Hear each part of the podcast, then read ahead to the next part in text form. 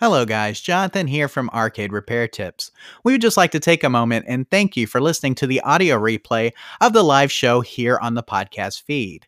We'd also like to remind you to join our live show on the first Thursday night of every month at 5:30 p.m. Central Time. It's always a great time and we enjoy interacting with people just like you in our live chat. So be sure to make plans to be there for the next one.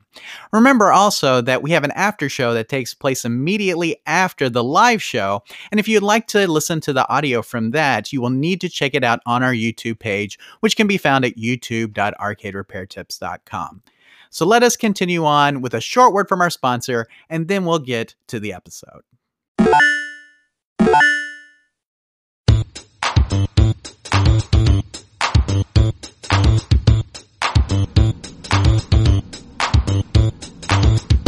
Broadcasting from their world headquarters in Texas, it's the Arcade Repair Tips Live Show. The show that discusses arcade repair, restoration, news, and more. Now, here are your hosts, Tim and Jonathan. Hello, everyone, and welcome to episode 66 of the Arcade Repair Tips live show for August 2022. My name is Jonathan Leung. I'm the producer, director, and editor of the Arcade Repair Tips series. And joining me today, as always, is Mr. Arcade Repair Tips himself, Tim Peterson. Tim, how you doing? Well, we're sweating down here in Texas, but uh, overall okay. we'll make it. That's right. Today is probably one of the hottest days of the year, and that's saying something so far, Tim. Uh, you know, I think I looked at the temperature. It's at 102 earlier. Uh, and the nice thing about my game room here, the world headquarters, if you will, is that uh, it is hot in the summer and cold in the winter, Tim. So Yeah. I mean, you, you kind of get that. There's no insulation because it, it's got like this uh, uh, kind of uh, what do you call it roof, like. Uh, whatever. It's got it's got a um, got kind of this high roof, and so there's not a whole lot of uh, insulation up there like there is in the rest of the house. And so this room basically ends up being, you know, whatever the temperature is outside, maybe just 10 or 15 degrees below that. So uh, we're kind of hot in here, but we hope that you are nice and cool wherever you are, and that you're comfortable. Uh, and Tim, we have a great show tonight. I know we had to Yeah. delay it by one day. Yeah, that was. I can. Would you uh, like I'll- to explain? I'll take the blame for that one. Um, just wrapping up our vacation. Uh, we came back. We'll probably talk about that in the after show. And uh, drove 13 hours and came back and realized that um, yesterday was a pretty big day for me, so I could not do it. Yesterday was my seventh anniversary, so made sure that uh, you could move it, and we all it all kind of worked out. So hopefully, um, those of you who are here could also that were here yesterday could still be here today. But anyway, uh, a thousand apologies when it falls on your anniversary. Some things better take precedent, you know. Absolutely, Uh, Tim. I think you need to set a reminder for like a three or four weeks out now. I think I do. because I'd already put out all the stuff we were going to do it Thursday. Obviously, you guys probably saw that if you're on our social media pages. But we moved it because I'm accommodating to Tim, and hope and hopefully you guys it wasn't too much trouble for you guys to come tonight versus the first Thursday of the month, which is when we usually do the live show. But tonight it'll be the first Friday of the month. So uh, again, we're looking forward to having a great show tonight, and we're glad that you could be here. Tim, we got a couple of people in the live chat already. We got on. Encore's Arcade, hello. Hope your AC is kicking, and it is, Yeah. but uh, it's still hot around here. Uh, Jeff says hi. What games are you going to are going to be worked on? Um, we're going to talk about uh, some of the things. If you saw the little um, the little uh, The flyer. the slide that we put up for uh, each show, you'll see some of the things that we're going to talk about tonight. Uh, I know there's a case 4600 on the outline tonight, Tim. Uh, Cruis'n Exotica, I believe, is on the list for tonight. We also have uh, I'm Mm-hmm. Cherry Masters wasn't there? Cherry Master is on there. We're talking about a TerraForce PCB, Tim, and some of the things that it may have wrong with it. Um, and maybe change machines. Of Yeah. course, the title. The machine does not take the funds. There you go. Is the title. So we'll be talking maybe a little bit about change machines as well with that. So uh, just a whole bunch of stuff, Jeff. Stay tuned. You'll see some good stuff. Real Hammer Billy Lee says hello, hello. Hey Billy. We got Mr. Dwayne seventy nine says hello. Hey Dwayne. So there you go. So we are caught up with the live chat, but remember if you're watching this live that you can interact with us during the show by leaving your comments and questions over there. We'll be uh, covering obviously a lot of questions tonight, but we'll also be discussing some of the recent news. So if you guys want to chime in, give us your opinions on that, that would be good as well. Now Tim, if we would have done the show last night, we would have missed out on an important piece of information that dropped earlier today from Arcade1Up. Yeah, I think that's a big deal. Yeah, so there's a new game that they just announced today, guys. We'll be talking about that once we get to the discussion portion of the show. We'll also do an after show. If you guys are watching this live, the after show occurs, oh, roughly about 10 minutes after the regular show, where basically we talk about any topic that's on our mind, but we also take arcade questions there. Now, if you're listening to this on the podcast feed, you will not get that after show. You will have to look up the YouTube video for this episode to get that. Just a reminder. So, but uh, Tim, we know it's hot. We know that things are, you know, probably hot where you are too, Tim, because I see a map of the United States and I just see basically heat all Yeah. over it. I, it just seems like there's not a cool place right now. So hopefully, like I said earlier, you're in a comfortable place to watch the show tonight, and we're glad that you're here. Tim, anything before we get started into some questions? No, well, let's get started with the show. Sounds good. Now, Tim, I have a couple of updates from the previous show. Okay. And so uh, it was nice these guys to kind of give us some updates here. So the first one is from Cruz, Tim, and you may remember that he was looking for some Nintendo style buttons uh, to go on a Nintendo cabinet. And So he wrote us back, Tim, and here is what he said. He said, "Thanks for the lead on the Nintendo style buttons. I got them from Mike'sArcade.com, and they work perfectly. Thank you." So Tim, uh, we've mentioned this before, but for all things Nintendo, it seems like Mike's Arcade is a really great place to get them. So if For you guys sure. are looking for Nintendo parts specifically, then, you know, check out Mike'sArcade.com. He always has a great selection of parts for those. And Tim, I don't know if he's fully recovered from the fire that they had yet. I remember that. But Yeah. it, he is shipping out stuff, obviously, and it seems to be getting to people in a timely fashion. So we got to be thankful for that. Hopefully, he's 100% back on his feet at this point. Uh, but we know a while back he did have a fire that was really rough. So, Mm-hmm. uh, but uh, hopefully they're doing good, and we at least know they're shipping out parts to him, which is something. So I'm glad that Cruz could get those Nintendo buttons for his Nintendo project.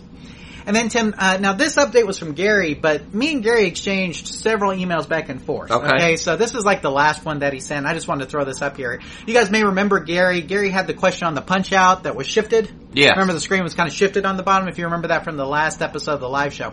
And so he wrote, he wrote back, oh, there we go. I'm, I'm punching the wrong buttons all over. Uh, so he says, I have a full picture after installing a cap kit on the monitor. Now the only issue is the horizontal size. It is too wide on both sides, and I don't see a pot for that. Any ideas? And Tim, I went ahead and put our response down here, uh, or what I sent him. You can see our post and video on adjusting the horizontal width coil. Okay, so make sure you use a TV alignment tool and not an Allen wrench when doing this adjustment, Tim. And uh, you know, a lot of times when you don't see a horizontal size on the monitor chassis itself, guys, you may need to adjust the horizontal width coil. And so that's what we did. Now he said he adjusted it, and it's still a little bit too wide for him. So we'll be sending him back a couple other things he can do. Tim, I think there's a cap that you can change out a value on That's in order to it is. resize it a little bit. So we will be sending him back that information. But for those of you who are just doing general monitor repair and have a screen that's a little bit too wide, make sure that you look at the horizontal width coil. We have a great post and video on that as well, right, Tim? Yep. So, but it's always good to get updates. Remember, guys, if we answer your question and uh, you have an update on on whatever it is we told you, and wrote back, uh, we'll try to cover those on the next live show, so that way we can tell everybody else, you know, if it worked, it didn't work, if there's other things we can try. So, uh, thank you to Gary and Cruz for both those updates for this episode. Uh, now, Tim, let's go ahead and get into the questions for this month. And the first one we have is from Harold. And Harold writes, Hello, I am an HVAC repair tech. And Tim, I'm sure he's busy as all get out right now. Yeah, and does he trade for games? That's a good That's a question. good question. right? Uh, one of my customers gave me this arcade game, a Cruisin' Exotica. My son and I loaded it into my van and brought it home. We plugged it in and played on it for an hour or more. Turned it off and went to bed.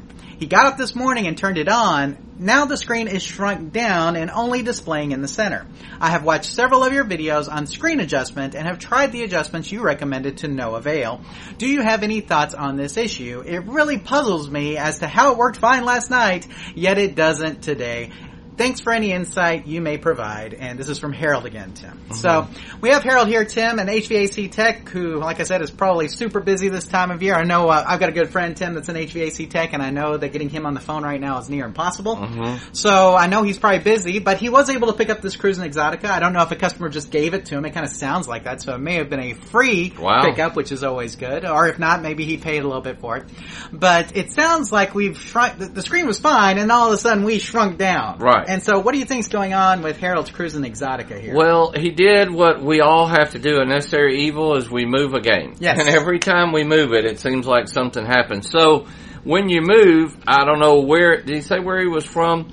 I didn't have a I didn't have a location. I can guarantee you, after traveling to South Carolina, if you live in the state of Louisiana, Mississippi, and parts of or um, Louisiana, Mississippi, and Alabama, you can't go more than half a block where your game's going to get jostled. Them some bad roads there, I could tell when we got back to Texas, I had a deeper appreciation for our road system. So sorry. I will say that there were some good roads in some of those states. Not, Yeah. I mean, like I twenty was pretty nice all the way through Louisiana. Now, if you're getting off of that, that's it's spotty Right. after that. I'm just going to say they need to. But anyway, uh, all kidding aside, that anytime you move a game, stuff can get jostled and turned, and so one of the things it could have just just darn the luck, you know, by playing it, it went ahead and pushed it to its limit and went out, and you had some vertical collapse. We got videos on that. But a lot of times you can just retouch the solder in those areas that could have come, uh, just a crack or something that could have done that in that short amount of time. Uh, but, you know, you're just gonna have to get your hands dirty and get in there and watch our videos when we talk about monitor collapse and stuff. Your vertical IC could have went bad. Um, but a lot of times, being that it did work, because that's that is frustrating. It's working. You played it one night, had a good time, turned it off the next day, nothing. So I'm hoping that maybe it is just a cracked solder joint. Yeah, and the fact that it was working, like Tim said, Harold, means that it may not be anything serious. Now, it could have been that it was just time for like the hot to go or something Right. like that, or the vertical IC just to to flop out on you. Um, if the hot went, I was about to say you probably wouldn't be getting anything. So this is probably Yeah. a vertical problem uh, because we are. It sounds like we're having a vertical collapse, kind of like Tim mentioned there. And so the first thing we should do though is touch up all the solder joints in the vertical section of the monitor. So the vertical section, you should see the vertical IC chip, and we talk about this Tim in our video on uh, repairing monitor collapse issues, uh, which I think I have linked down below here, Harold, if you want to take a look at that. But near the vertical IC, just touch up all the solder joints on all of those parts around the vertical IC. That's really the vertical section of the monitor. And so once you do that, try it again, see if it works. If it doesn't, you may need to replace the vertical IC as well. I mean, it's possible, like Tim mentioned, it just went out. Uh, it happens. So Yeah, more than likely, that's one reason why they were probably getting rid of it. It was working one day, quit working the next day, working. That they kind of do that Yep. when they're about to go out, and then they'll completely go out. Absolutely. So I think Tim is right here. We need to go ahead and touch up those solder joints. And Tim, I'm going to go ahead and throw up the slide here so people can see it. From your description, it sounds like your Cruis'n Exotica monitor is experiencing some form of monitor collapse. Okay, so check our post on repairing monitor collapse issues for more information on this particular problem. Now, since the monitor was working recently, I mean, we, we mean recently, Tim, like as, as, as recently as like the day before, we recommend starting off this repair by touching up the solder on the vertical IC and any other parts in the vertical section that look suspect. And Tim, you know, Michael has told us so many times, cracked, cold, and broken solder joints are like one of the number one causes of part failure or monitor failure. So this is what we're looking for. We're looking for solder joints that are cracked, cold, and are broken, but go ahead and just touch up any parts in that vertical section, right, Tim? Right. Go ahead, all the solder joints, just go ahead. So, touch those up, uh, especially if they, you know, and this is common, Tim, especially if the monitor hasn't had any maintenance done on it, so no cap kits installed since it was originally, uh, originally, um, done, uh, originally manufactured and all that kind of stuff. So just be sure that you touch up that solder, and you might want to just do it on the whole monitor. Tim, we've also said before, if we're going to take a monitor chassis out, a lot of times we'll just go ahead and install a cap kit Yeah. anyway. It's that time. Right. So, I mean, if you're, I was going to say, if you're already in the process of taking the monitor chassis out of the game, then you may just want to go ahead and, and order a cap kit for it as well and install that at the same time. Especially if the caps look old.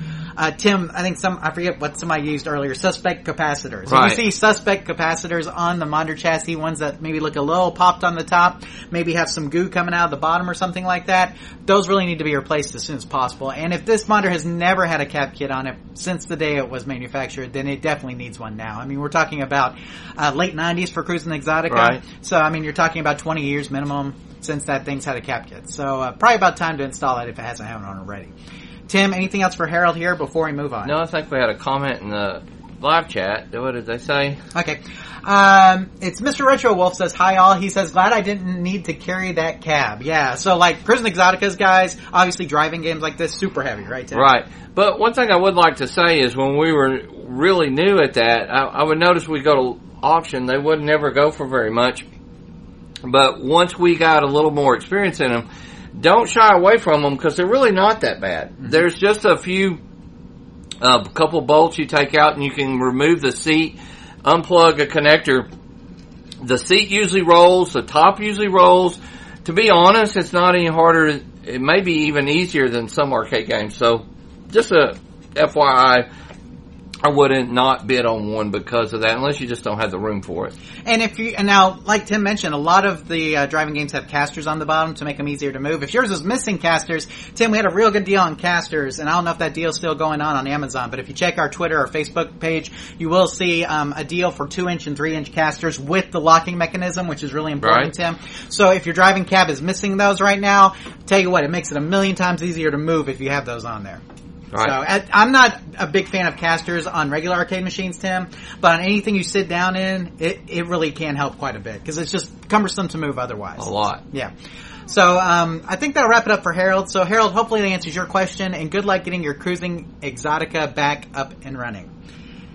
And Tim, it looks like you YouTube Punk's here. He says, "Let's go." Sup, sup, caps. Uh, sorry, I'm late, Coach. So there you go. no problem at all, YouTube Punk. Glad to have you here. Glad you could join us. Hey, we're the ones that moved on you. That's what I'm looking at. I mean, it's Friday. It's not Thursday, right? Right. Okay, are my days off? No, we're Okay, this is Friday. Like I don't have to go to work tomorrow. right. That's Okay. all I know. Okay, just making sure. sleep in. Yeah, exactly. Just making sure there. But um, yeah, you see that office jobs, the perks Mhm. of office jobs. I remember when I had to used, used to have to work weekends, and Tim definitely does. So. hmm But no, I'm off tomorrow. Thank goodness, Tim. This has been a rough week. I need a little rest. Um, my boss has been out. You know how it goes. So I hear you. anyway, uh, but I don't think we're going to get any relief from the heat. No, So off days from work, no off days from the heat so far. I'm gonna go swimming. There you go. so anyway, Harold, good luck with that Cruis'n Exotica. Keep us posted uh, uh, if you decide to do anything that we mentioned and if it ends up working for you. Okay, Tim, let's go to Patrick. Okay. And Patrick has a Wells Gardner 4600, so I'll go ahead and read his question here. He says, Hi, I'm working on restoring my very first arcade cabinet, uh, with the first order of business being the Wells Gardner K4600 monitor. The monitor works, but it could use some fine tuning. Also, a lot of the components seem to be on their last legs with brittle wires, bad splices, and some questionable capacitors, etc. I like questionable capacitors. That was the, the term I was looking for earlier. This has me worried about running it for any amount of time. I have thought about tinkering with it myself, but working on CRTs is a bit of a blind spot for me. Would it be enough to just send the chassis to a repair shop by itself, or should I send the tube as well?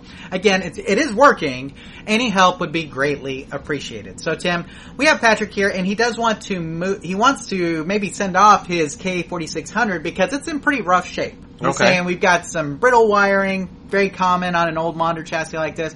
We've got some bad splicing on there. Maybe some people put some parts on the solder side of the chassis. We've seen that a lot too. Uh, it's got some uh, questionable capacitors, very common in a monitor of this age.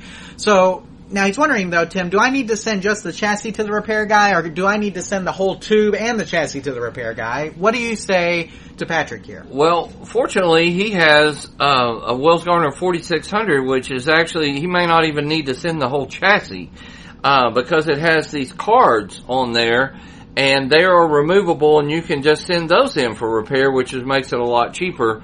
Um, you know, but I I, I want to preface this by saying I'm a big proponent of if it's not broke, quit fixing it.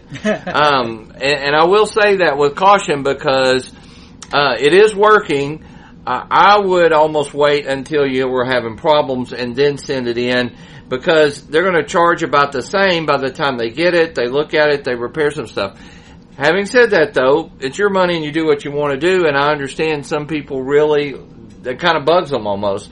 And I'm sure it would look better if it did have a cap kit and stuff. So I would contact Paul or one of our approved vendors and you can ask them what would they prefer you to. Now, for sure, you shouldn't send in the tube unless they ask for that because uh, unless you're having some kind of tube issue, when you can watch our video on checking a tube to make sure that your tube is fine. Uh, but just because one thing it's the weight and it's bulky and it'll liable to get broke and stuff, you could send the chassis. So whoever you send it to, I would ask them on a 4600, do I need to remove the cards and just send you those? Or if you're not sure how to remove those or what to do, you might just send them the whole chassis and I would just kind of go from there. It's kind of a, a personal preference. Also, you didn't exactly say where a lot of the butchered wiring and stuff is. That might be on the chassis and not just the cards. So if you want that kind of cleaned up and uh, prettied up, if if you could say it that way, you probably would need to send them the whole chassis. But for sure, not the tube unless you're having some kind of tube issue. And even then, there's not much they can do with a bad tube. They're just you're going to have to replace it.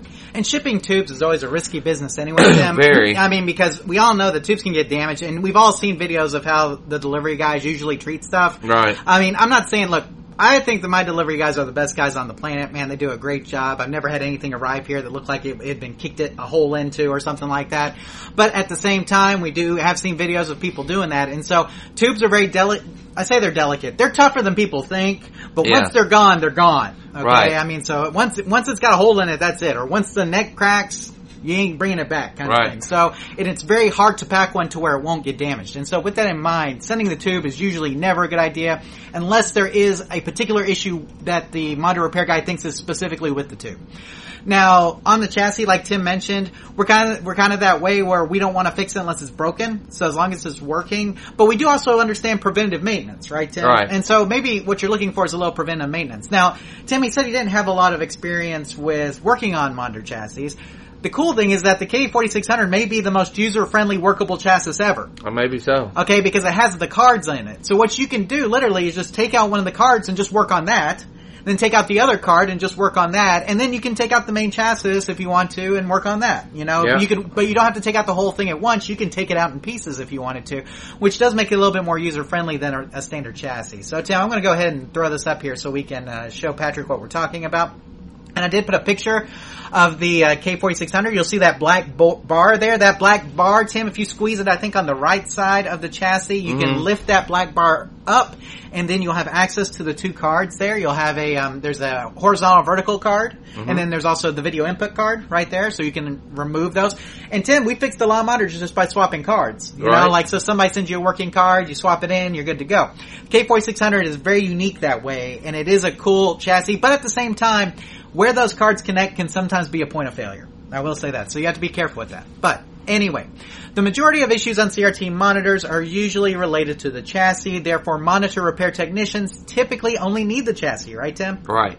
So, since your monitor is working, we can assume that the tube is working reasonably well, I think, right, Tim? I mean, we I can kind of so. assume that. It may not be the greatest picture, but it's probably working reasonably well. So you should only need to send the chassis in for repair.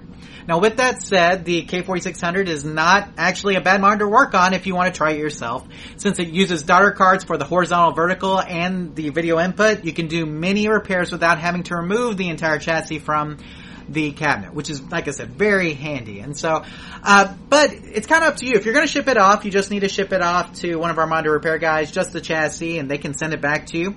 Or if you want to wait till it goes out, like me and Tim are saying, you could do that. Or if you just want to work on it yourself, remove the cards and do all that, Tim, you can do that too, right? Right. so, I mean, there's a lot of options here for you, Patrick. So the question is, which direction do you want to go?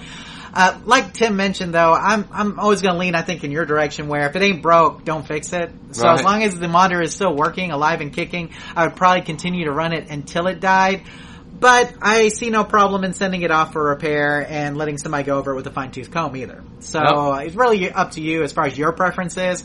Uh, but as for me and Tim, I think we're gonna wait. We're gonna do the wait and see approach. We'll wait till it breaks and then we'll see. So. Okay, so Patrick, hopefully answers your question, and good luck uh, working on that K4600 monitor chassis. Like I said, super user friendly compared to uh, some of the other monitor chassis out there. Okay, Tim, let's check back in with the live show real quick. Regzer Show says Tim did a great video on how to remove the chassis. Did you do a video on how to remove? Uh, oh, we did. Sometime or another, It's been yeah. a long time ago. Yes, removing and installing a monitor chassis. If you want to see how that whole process goes, uh, Patrick, then definitely check out that video. That'll help you a lot. Uh, Mango Slice says, "Hello guys, great show," and then uh, just some highs to Rigzer and things like that. Okay, Hello. I think we're caught up. Okay. So, um, Tim, you know, 4600. It's been a long time since I don't think I have. A, I don't think any of mine are 4600. I have one in my garage right now. I just got a cap kit in for that I'll probably be working on. Soon. Yeah, I was about to say. I'm pretty sure I've got mostly 49s. Yeah. I've got this is this is a G07. This is a 49. Um, that's a K7000 19 inch in the Mortal Kombat. I'm not sure in the Street Fighter 2. I've got different ones. You know, K7000 19 inches I haven't seen as many of. You see a lot of K7000 25 inch. Yeah. But they are different. So, um, but yeah. And I have a sharp image monitor back there. Of course, that's a Sanyo G07 Nintendo game. So, um, those are the only 19 inches I have. I think everything else is bigger. So, Yeah. but anyway, yeah. So, I mean, 4600 those are a really nice chassis. We used to work on them all the time, Tim. And it seemed like we'd have a ton of them. We had a big tub full of those cards. yeah, I was about to say, one time we did. We had like a probably room fifty of of them. them in there. Yeah. Just the cards, we would get them, and people would give them to us, and we would repair them, and then we'd keep three or four working cards, and that way, when we were on route or whatever, we could just pop it in there and fix it real quick. worked really well. So anyway. Okay, Tim, well let us continue on here. The next question we have is from Mark in New Zealand. Okay. So you're talking about location, Tim. We have a location on this one, New Zealand. So let us go ahead and go over to Mark's question. Hi, I am from New Zealand and I have a TerraForce PCB board manufactured by Nishibitsu. Nishibitsu? Am I saying it right? Hopefully in 1987. The problem I'm having is when I turn it on, I get no sound and no video feed at all. I have checked the 5 volts from the chip on the board and it reads 4.9 volts to 5 volts. And the video wires are connected to the chassis board for the screen. What would you recommend as a starting point on diagnosing on the board? Unfortunately, my game does not have the schematics for it. Thanks. Yeah, and Tim, I looked around for some schematics to see if I could find some, and I could not find any. This is not uncommon for older games like this, Tim. Not every manufacturer decided it was a good idea to put schematics in there, mainly because bootleg boards and things like that. Uh, But Tim, this is a JAMMA board too, and that's part of the problem too. About this time when we're moving the JAMMA, we see less and less schematics and manuals anyway. So uh, that's pretty common. But uh, Tim, TerraForce board, JAMMA board, um, no video feed, no sound. We're not getting anything. It sounds like we're getting good um, voltage at the chip though. So what do you think is going on with uh, Mark's uh, TerraForce board? Well, we're always going to start at power, and I would go back and not only check the 5 volts, but also the 12 volts coming from the the power supply. Being that it's JAMMA, I would throw, I would buy a working, really cheap JAMMA board or something and put in there and make sure I don't have any other issues going on, that it is not my monitor, uh, that it is the board itself. Um, I noticed he, he didn't say it was, it's not, it probably is a board issue though. And so there's where he can uh, look, watch our video on and uh, examining a board and repair, just basic troubleshooting of a game board. But more than that, unless you have some really high level skills, you're probably going to need to send it off for repair. That's just plain and simple. But there are some things you can try. Make sure your board is clean. Make sure your socketed chips or um, have the oxidation off the legs and that you resocket them. Uh, sometimes that kind of stuff will work wonders. Um, I say, you know, it's kind of a probably less than a 10% chance though that if, if it's having issues that you're going to have to get your board repaired. But you got to make sure that not just the 5 volts, but also the 12 volts is coming in there and working. So I've seen a lot of power supplies where one, either the 5 volts or the 12 volts is working, but the other is not and they won't work uh, in comparison like that. Also, maybe crank it up to a little bit past 5, maybe to 5.1, turning it up to see if that little extra juice, some things, especially um, some of the Sega games and stuff like that, uh, need a little bit more power. Sounds good, Tim. And I'll go ahead and put the slide up here because I think you pretty much hit everything on it. Um, so let's look at the power supply one more time. Like Tim mentioned, make sure that the plus five volt or plus twelve volts VDC is also within range, and that the negative five VDC is hooked up. Tim, I believe TerraForce may be one of those games that relies on negative negative five volts DC in order to get sound Sound. and maybe other issues as well. So you do want to make sure your plus twelve and your negative five are also in range there. Also, try coining up and starting a game to see if you get any sound. Uh, you can turn up the brightness on your monitor as well to make sure it's actually powered up. It's a JAMMA board, something to remember like Tim mentioned. So you can put a cheap JAMMA board in the cabinet just to make sure the cabinet is running the way it should as well. Tim, we all know what our favorite cheap JAMMA board is nowadays, and that's the 60 in one. Even Right. if it displays sideways on your monitor, at least it'll give you a picture uh, if you need a test board to go with. Tim, we've seen 16 ones now as cheap as 30 bucks. Right. So, I mean, there's no reason not to pick one up and at least try to make sure your cabinet is working. It's funny because back in the day, we always kept Street Fighter boards around Yeah. just for that because we had tons of them, and now they're a lot more valuable. We could we would just buy a brand new sixty Yeah, exactly. one rather Right. than Uh, trying to all- buy. Yeah, exactly. Or I mean, Cherry Master boards are still a good a good one too to do because Cherry Master boards are pretty pl- plentiful, and I don't think many people are looking for those. Right. A, a Cherry Master board that's JAMMA compatible will work fine, but the 60 in one board, they're manufacturing them still. They can be found everywhere, easy to get. You know, so I mean, no reason not to go with the 60 in one. Uh, if the game still not, does not respond after the initial steps, there's a good chance you're having board issues. And Tim mentioned our post on inspecting an arcade board. Uh, and Tim, you'll notice that this um, board has ribbon cables. Yes. Ribbon cables are a very common point of failure on arcade boards, so make sure that the ribbon cables are in good shape and that they are making a good connection. Tim, we know the ribbon cables themselves will have problems, but we also know that the solder joints on those ribbon cables will have problems, and that the pins on the ribbon cables have problems. For and sure. so all of this stuff, very common point of failure there. Tim mentioned socketed chips. Always good to go over socketed chips and make sure that they're making a good connection to the board.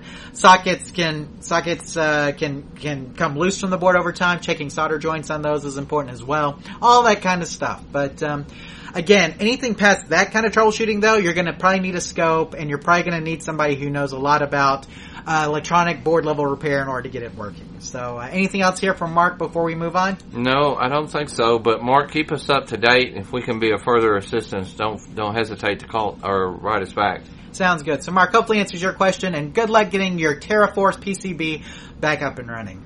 And, and Tim, I think that's like a uh, you know space shooter, like a vertical scrolling space Mhm. shooter. So, a 61 board would actually probably work in the cabinet if it's got vertical orientation. Yep. So, I mean, not that you want to do that, but hmm uh, okay, Tim. This Uh-huh. one is from Lashonda, and this is where our title for tonight's episode comes Okay. from. And Tim, have you ever seen Teen Titans or Teen Titans Go? Yes. Uh, so. Starfire, the character on there, she always puts the in front of everything. So Okay. when I read Lashonda's little quote here that the machine doesn't does not take the funds, it made me think of Starfire from uh, from Teen Titans. So, but I thought it was a good title for tonight, and tonight here we have the questions. So here's the questions.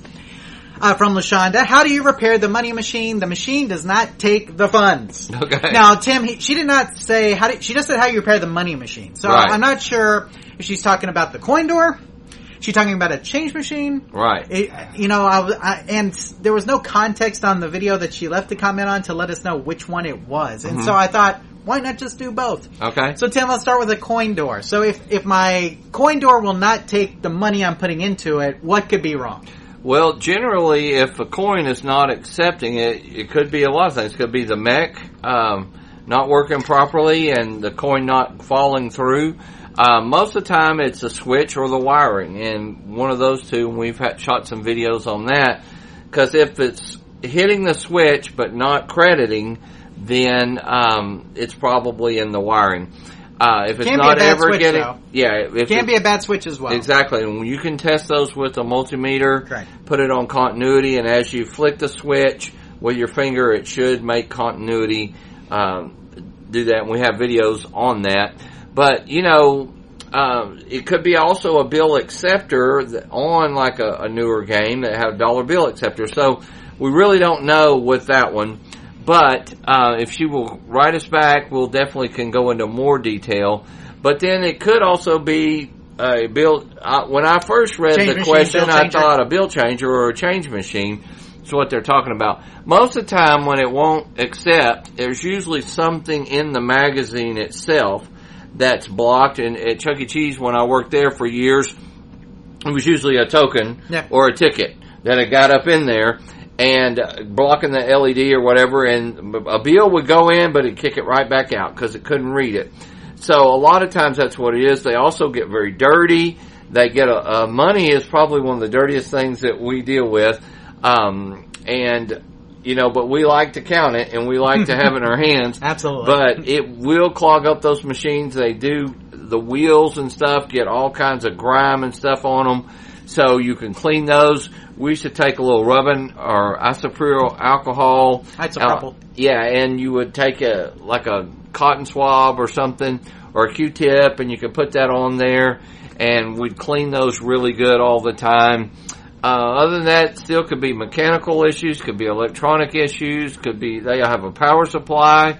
Uh, so it's kind of a there's a a whole big range that we could open up, but without a little bit more information, I, I think this is about as far as we're going to take this question tonight. But anyway, I thank you for writing writing in. And I thought it was kind of funny, and it did make for a good title. um, uh, anytime the machine does not take the funds, you're in pretty bad shape because it won't work. So And uh, if you're an operator, you're in real bad shape. you're in real bad shape. That's so right. we're, we'd be glad to help you fix that with just a little bit more information. Absolutely. Now, Tim, I do want to say something else. Make sure that the coin mech is for is is um, set for the right currency that you're trying to put into it. Exactly. So you know, if you're trying to put nickels in, make sure you have a nickel coin mech. If you're trying to put tokens in, make sure you have a token coin mech. Also, make sure the and Tim mentioned this, the coin mech is clear. This is probably one of the things we saw at Chuck E. Cheese more than anything. Even though I didn't work there, Tim, I can I Right. go up there to see Tim, and every time there would be a coin mech that had like 15 tokens stuck in it, where kids just kept putting them in, thinking, Yeah. you know, it's not working, it's not working, it's not working. I always used to say if the first one didn't work, surely the eighth one will. Right. You know, they're just really shoving them in there. And so what'll happen is that, that coin mech will just get jammed. And so literally the only way to, to fix that is to open up the door, open up the side of the coin mech, let everything fall out, and then you're back to where you were, you were. So, but a lot of times somebody will put, if you put a quarter in a token mech, token in a quarter mech, sometimes you'll have problems with one of those getting stuck in there if it's not a dual mech.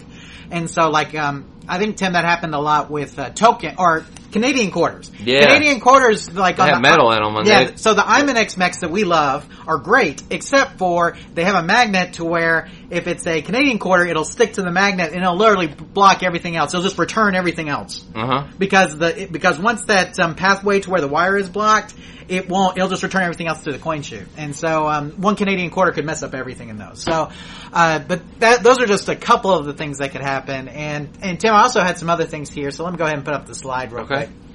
So, based on your question, it's hard to know, as we mentioned, whether you're talking about an arcade game or a change machine, build changer.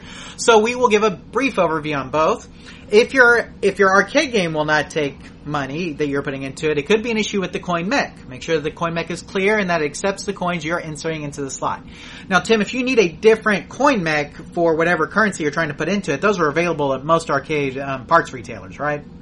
So like you know you can get a nickel mech, you can get uh, you can get whatever, pretty much anything, right? Right. Just whatever denominations, even fit, uh, big as a fifty cent piece almost. They custom made stuff. So Yeah, I, I- um, I got a couple of 3D printed mechs, Tim, that allow everything to go through. Wow. Doesn't matter if it's a Right. penny, nickel, dime, quarter, and that's just a, a good way if you've got like a donation type uh, machine where it's like it's on free play, but if people want to donate, then they can. That's a good way to Mhm. do that. So, um, but you can get a mech for pretty much any currency you're looking for. Just make sure that you have the right mech for the currency you're putting into it. And then if it's a change machine, Tim, Tim mentioned there's probably something stuck up in the mechanism.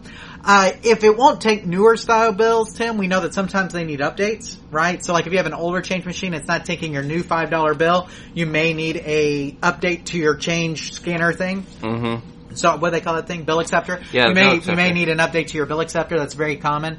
Uh, older, you know, if you buy a change machine at auction, Tim, I can almost guarantee you you're probably going to need to do an update to it. Mm-hmm. And nice thing though is that American and Rowe and, and Hamilton all have uh, people you can contact to get that done. Correct? Yeah, they have to program or send a chip, or sometimes you have to send it to them and let them do it. But Correct. And we also have a good article here that I also posted down below here, Lashonda, where it uh, goes over some basic troubleshooting steps for the most common brands, which are American Hamilton. Of course, Tim, this brown one's a Rowe, as you know.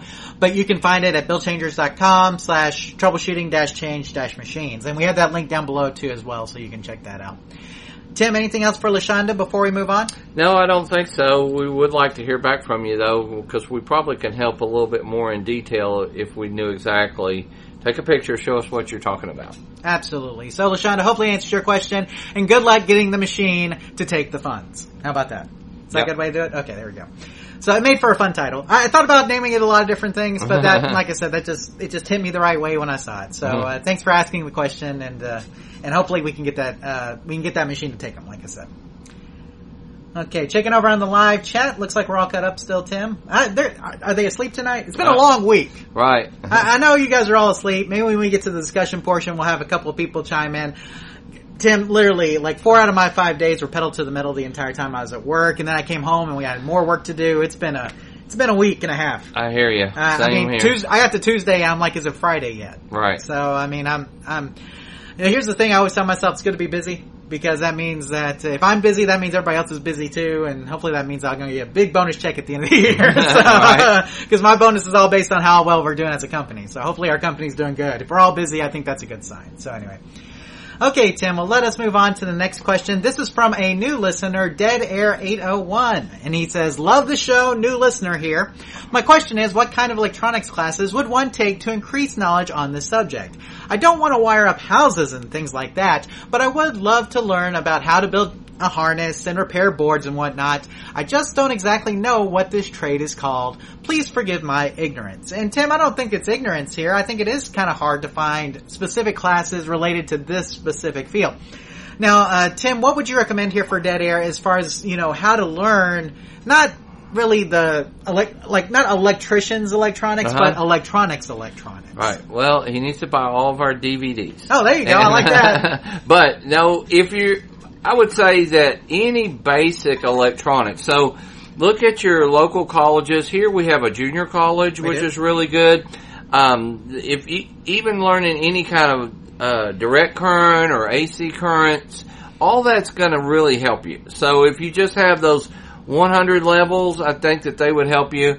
Uh, probably, th- but you know, when I first started out, Jonathan, I know I didn't even know what AC versus DC was or anything, you know. But we had the Atari manual, and it really helped us. The one we call the book, the Bible, and I learned so much, even how to solder. There was good pictures in there. So if you like to read, uh, I think watching videos, and not just us, there's a lot of good repair videos out there. I'm gonna throw a, a shout out real quick to Randy Fromm. Yeah. Uh, because, you know, a lot of, Tim, um, had a copy of the book for the longest time. You probably still have it around somewhere. Uh-huh. What's his, the big blue book? Big Green book, big blue book, Big and blue he has book. a green book also. Yeah, so we had the blue book and the green book, uh, which are great references. But Randy also does seminars, Uh-huh. and so if you can attend a Randy Fromm seminar, I promise it'll help you out tremendously. I mean, he he goes way more in depth than we do. You Uh-huh. know, Tim, if we're the foundation for the house, Randy can teach you how to build the rest of the house. I mean, that's basically what it comes down to. Uh, the stuff we go over here is very um, operator centric, right? I mean, we're trying to get games going so we can make money. Um, what Randy does, he he like I said, he can tell you how to build the rest of the house. So he can Right. tell you how to do get up into the the board level chassis repair, board level um, PCB repair, all that kind of stuff. Uh, so I will put a big plug out to Randy. He he puts out some great content. And we watched his videos and his series and stuff back when we were getting started. So I think part of it could be um, that type of education that you could get anything that you could get in electronics. Now, if you want to go further into circuits and and things like that, I think that that would be very beneficial. Um, if I had it all to do over again, I probably uh, would have been an electronic engineer and would have taken a lot more electronics uh, classes. Most of mine was learned hands-on and what I was taught, and that's kind of how we do our videos. Where they're hands-on, they're not super technical uh, on purpose. We want people to be able. So if you'll keep watching, uh, but if you'll take some of those fundamental classes, I think they would help. By all means, they'll help no matter what. You can, even fixing your own um, household sockets or some or repairing a washing machine or something. All those things will help. But one of the our purpose was to shoot all the videos and things that we've done so, to cut some of those uh, you know hurdles down and stuff where people could learn how to fix a game without having to have a degree and stuff like that. So hopefully um, those are those are some good things that we. But I would highly recommend getting a copy of the book. I probably learn more uh, from that one source than I have anywhere else. Yeah, and the thing about Randy Fromm, um, he's got a lot of great information, but it can it is very technical. And if you don't have at least a basic foundational piece to before you start watching Randy Fromm, he may start talking up here. Right. And so you need to have like at least a base foundational understanding of how games work before you before you decide to go with Randy because Randy's going to take it. He, he takes it like way above that. And so if you don't, it's kind of like uh, math, Tim. If you don't understand the bottom, you're you're not going to understand the, the the top level. Right. So. Uh, but I will go ahead and throw uh, this the outline up here. so many colleges, like Tim mentioned, offer electronics classes. Most will start you out with a digital systems or digital fundamentals type of course, and so from there you may take classes on DC circuit circuits. Uh, courses on logic controllers can also be helpful. So a digital systems or digital fundamentals course is usually where they're going to start you out, and those are great classes to start in electronics. And then if you want to get deeper, you really want to find classes that are going to talk about DC circuits because that's what a lot of boards are made up of. Obviously, boards and chassis and things are all made up of DC uh, circuits. And then, of course, logic controllers are very helpful as well, Tim, because you know um, nowadays logic controllers are are huge. We've got stuff like Arduino and Raspberry Pi and all these kind of things. Um, you know, they have these cool logic controllers on them, and so being able to control that kind of stuff is really nice. So, um, all of those are really great places to start with electronics. Um, there are also several books out there that are great for learning electronics. Tim mentioned the book, okay, mm-hmm. Um, which I have a, a, screenshot of just the cover of the book. Um, but we have a whole post on recommended books for electronics repair that you should check out. And so the book was written, Tim, to, and you know this, I'm telling you, but mm-hmm. Dead Air 801.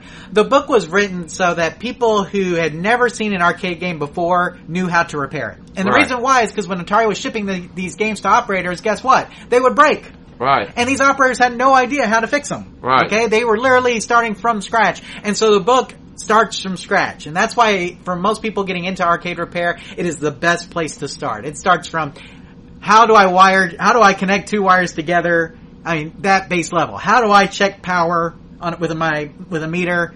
We're talking about very base level. And so, if you're just starting out, the book is probably your best resource. And then once you get a little bit deeper into it, you may want to start looking at Randy Fromm stuff, or maybe taking some digital systems, digital fundamentals, uh, courses at your local college and stuff like that. And that should get you a little bit, a little bit further in, right? Agreed. So, uh, Dead Air 801 hopefully answers your question, and uh, let us know what you decide to do. Yeah. If you decide to, if you read the book, let us know if you find it useful. If you end up uh, using one of our other books that we have on our um, uh, books for electronic repair, please let us know which one you use. If you end up taking a course, let us know where you took it at and if it was valuable to you. Or if you end up watching some of Randy Fromm stuff, let us know if that helps you out as well. We'd love to know. We love feedback on all these sources because we feel like all these are valuable sources, right, Tim? Right. It just depends on where you really are in your arcade repair journey, I guess. So uh, just let us know. So uh, hopefully answers your question, and uh, good luck in your quest for knowledge. How about that? Very good. Sounds good. Okay, Tim, we've got, uh, it looks like we have a question in the live chat from Robert. He says, hey guys, got a question for you. It's multi-part. I just picked up a Space Duel and completed my Asteroids Trilogy collection. I got a good deal on it. However, the monitor was a G08, which is for Star Trek. It did not have the Wells Gardner 6100, which is the more common of the two. Uh, new question, but a used, let's see, CGC Arcade Legends 3 with a 25 inch CRT. Uh, the CRT had bad burn-in. I know burn-in cannot be fixed. I saw somewhere that a sharp 25 inch TV can be put in some arcades. Is that an option if I should consider? Um, or you ever hear of a a G08 working with an Atari? So, as far as the, um, Arcade Legends 25 inch with bad burn-in. You can, um, there are tube compatibilities with uh, Sharp TVs in particular. I'm not sure if it's true with that particular monitor that you have. So that depends. Uh, Tim, we have a thing. If the netboard, if if the um, the neck board fits, then it's probably a match. But if the neck board doesn't fit, you must quit. It's yeah. kind of the way we say it around here. If the neck board doesn't fit, you must quit. Uh, typically, I mean, you can. I, there may be some other things you can do to get around that, but typically if the neck board doesn't fit, we quit. We don't go any further.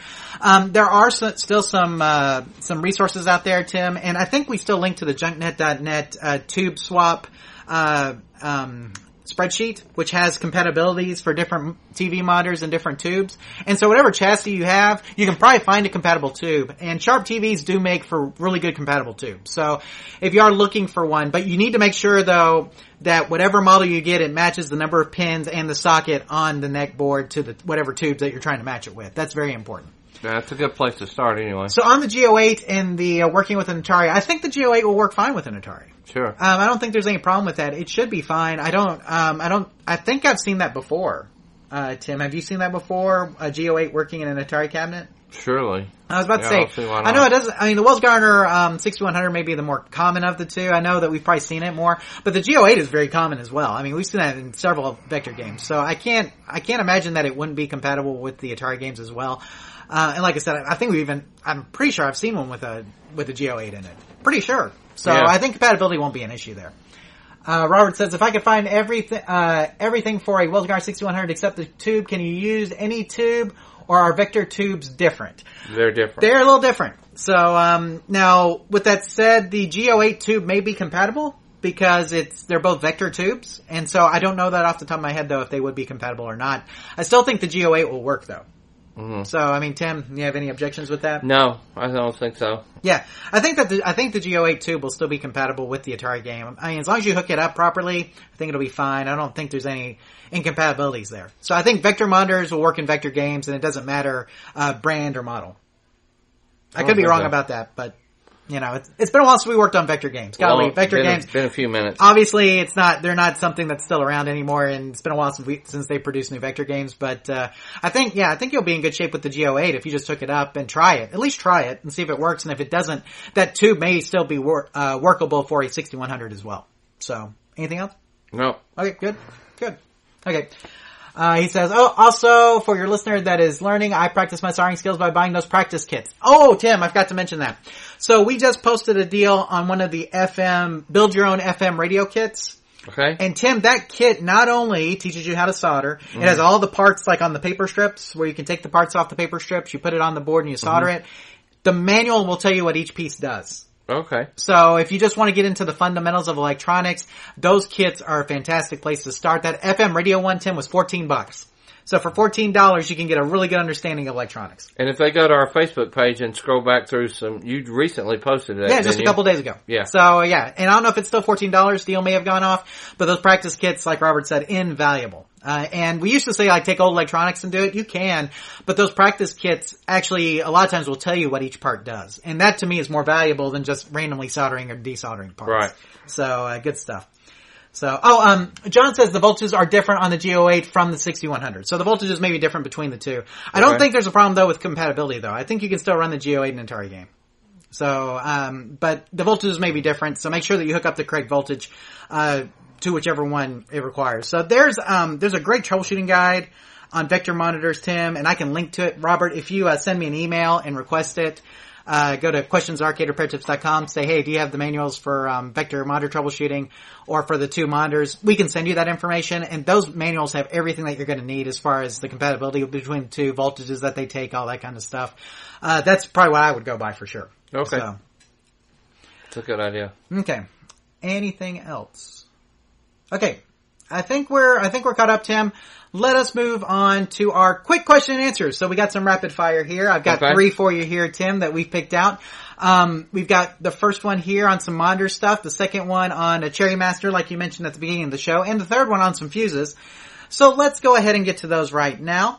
So we have Kumi, and she left this on our troubleshooting games that are playing blind video. It says, hi, you showed us what a fuse looks like, but you didn't show us the hot and the flyback as well as how to repair and replace them. Can you show this? So Kumi wants to see the hot and the flyback. Marvin has a Cherry Master. Everything on the monitor is in focus, but the fruits and bars. They are blurry, but everything else looks good. Can you help? So we got a Cherry Master with blurry fruits and bars. Everything else is good. And then Corianne ha says she checked the fuse on her arcade game, but it does not have another fuse to compare it with. What do I do? And I think she's thinking value, Tim. So like she's trying to make sure she had the right value in her game for the fuses, but she doesn't know. She's going to try to compare it to, to a different one that was in her game, but she, um, but she, there's not another one, so she's not sure what to do. So again, Okay. Kumi has a, uh, wants to know, um, if we could show the hot and the flyback repair in our video. Marvin wants to know why his fruits and bars are blurry on his Cherry Master, and Corianne wants to know what value fuse she should put in whatever game that she's working on. So Tim, let's take Kumi's first. Um, we don't show the hot and the flyback replacement in our Right. video, but why don't we? Well, there we we edited the video. It's actually just the extended cut on the DVD. Actually goes into a lot more depth and does show that process. So I would highly recommend that they get the DVD because it does have those areas that we didn't show, and that would probably be the easiest solution. Absolutely. Okay, Tim, we had Marvin. Uh, he's got uh, blurriness on his fruits and his bars, but he doesn't have any blurriness anywhere else. What's going on?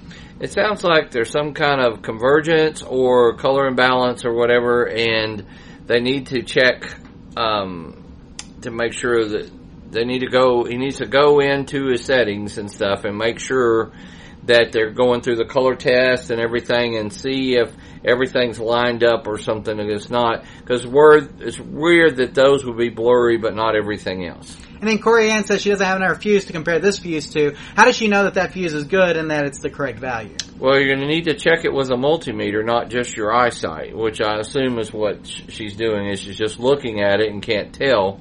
Uh, but by checking it with a meter, you'll actually see if the fuse is good, if it's uh, how it's rated and stuff. And it is imprinted on there, so it's very tiny. And you do have some now. I used to could see that easily. Now I would probably have to get a magnifying glass and a good flashlight to see it. But check, one of the best things to do is get the manual for the game and see what it's supposed to be. Because even whatever you're pulling out there could have been replaced 10 times and it may not be the exact one that's supposed to be there. So that may help also is to check the manual. Sounds good. Well, Tim, I think we got them all. So let me go ahead and put the uh, the outline screen up here.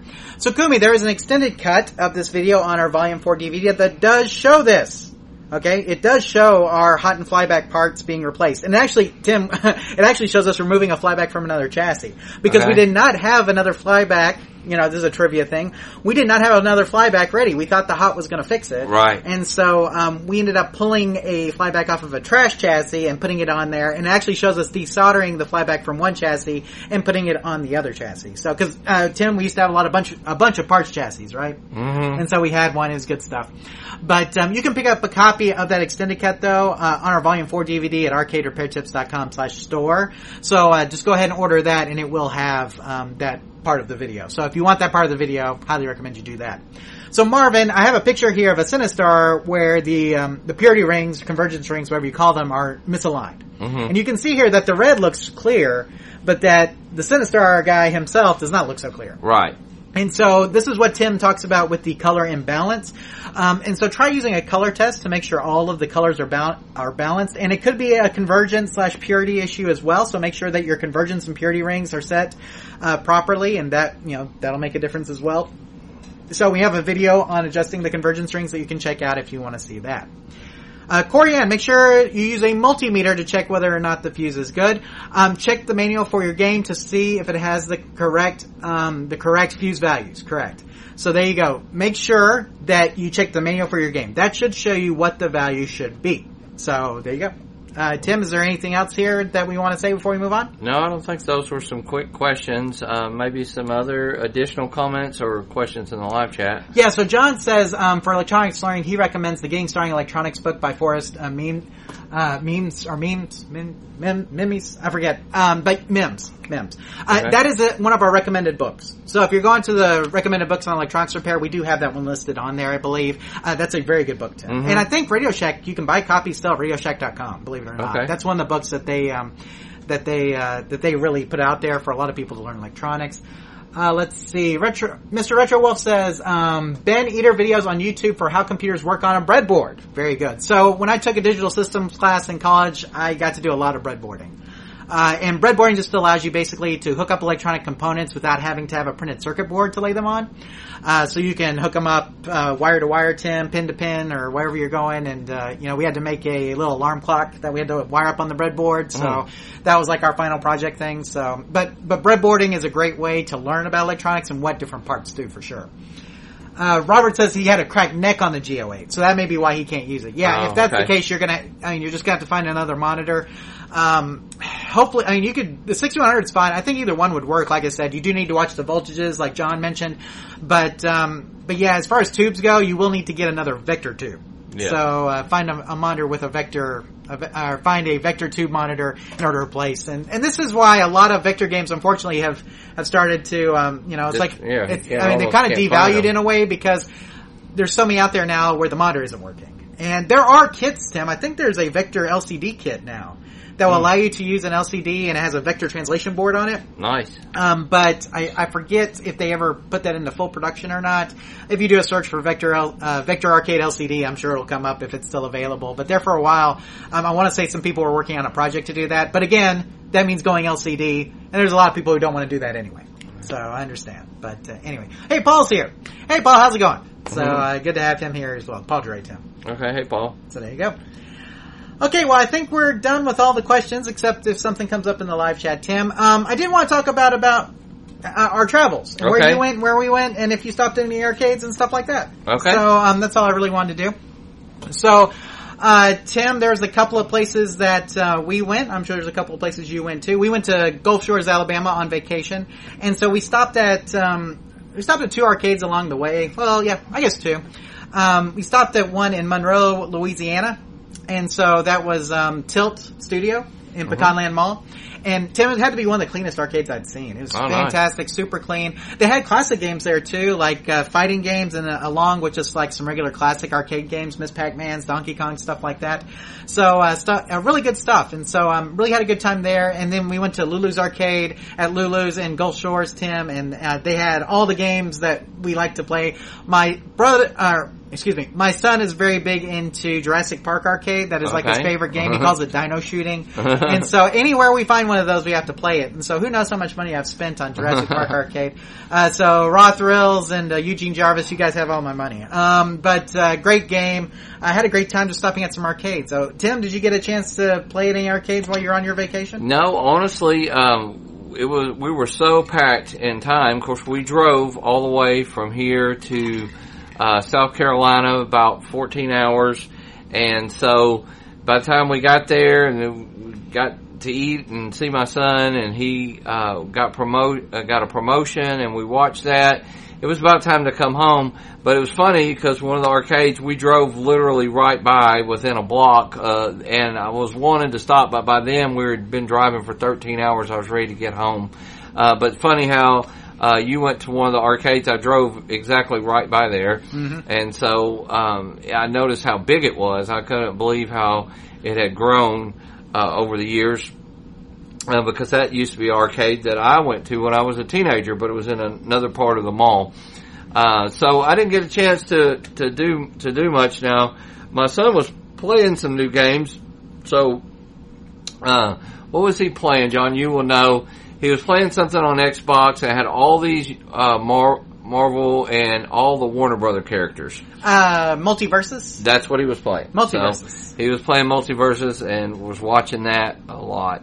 Yeah, MultiVersus. I think it's just lot. in beta right now. Yeah. but basically it's uh, Super Smash Brothers for Warner Brothers characters. Yep. So um, that's what it is, and they say it's really good. I haven't gotten a chance to play it yet, but it looks really fun. I love the, I love that um, Super Smash Brothers style of uh, fighting game, I guess you will, where Mhm. it's not, it's not about like life so much as it is getting knocked off your platform. Right. And so um, it's very kid friendly. Um, so I, I look forward to MultiVersus. Hopefully, I'll get to play it.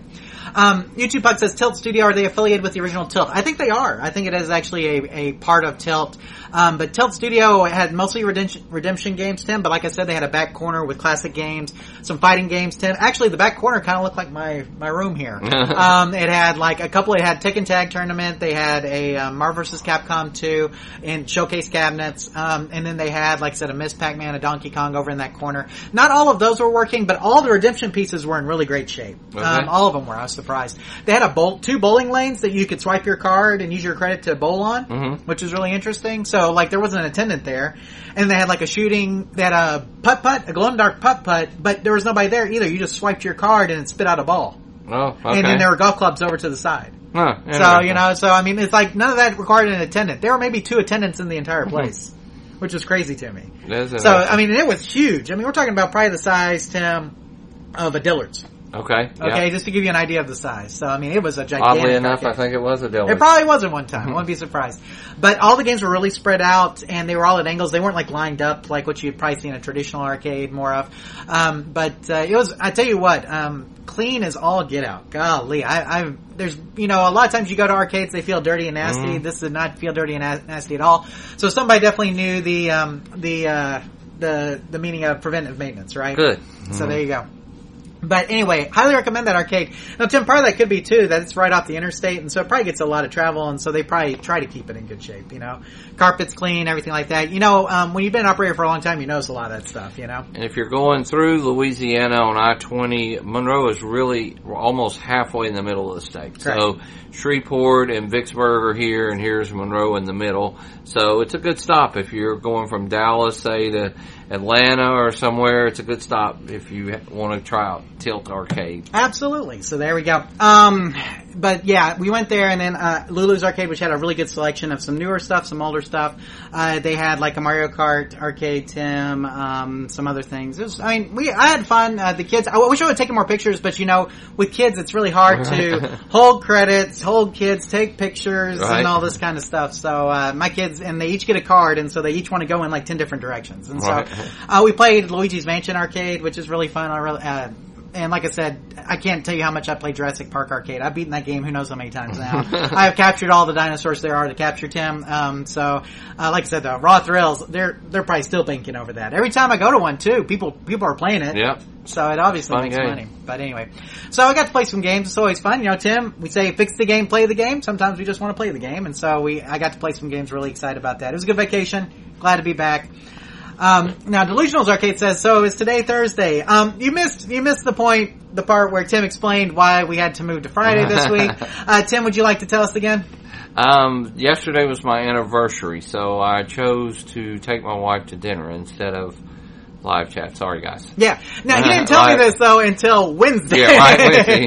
Because I forgot what day it was because we've been on vacation and driving for 14 hours, but I knew something was coming up that week. I'm gonna put it. Yeah, I, I've got Tim's phone right here. I'm about to. Put, I'm gonna put the reminder in here. You know, it's gonna- funny. Uh, we actually have a picture on a wall, and it has our initials. We we ordered it. It looks like our initials carved. and It tells the day we got married, and we both laugh because we say if that wasn't there, neither one of us would remember what day it was. So, uh, guys, don't forget your anniversary anyway. Yeah, exactly. So that's why we had to move to Friday. Um, hopefully, it wasn't too inconvenient for you guys. Glad that you were able to make it today.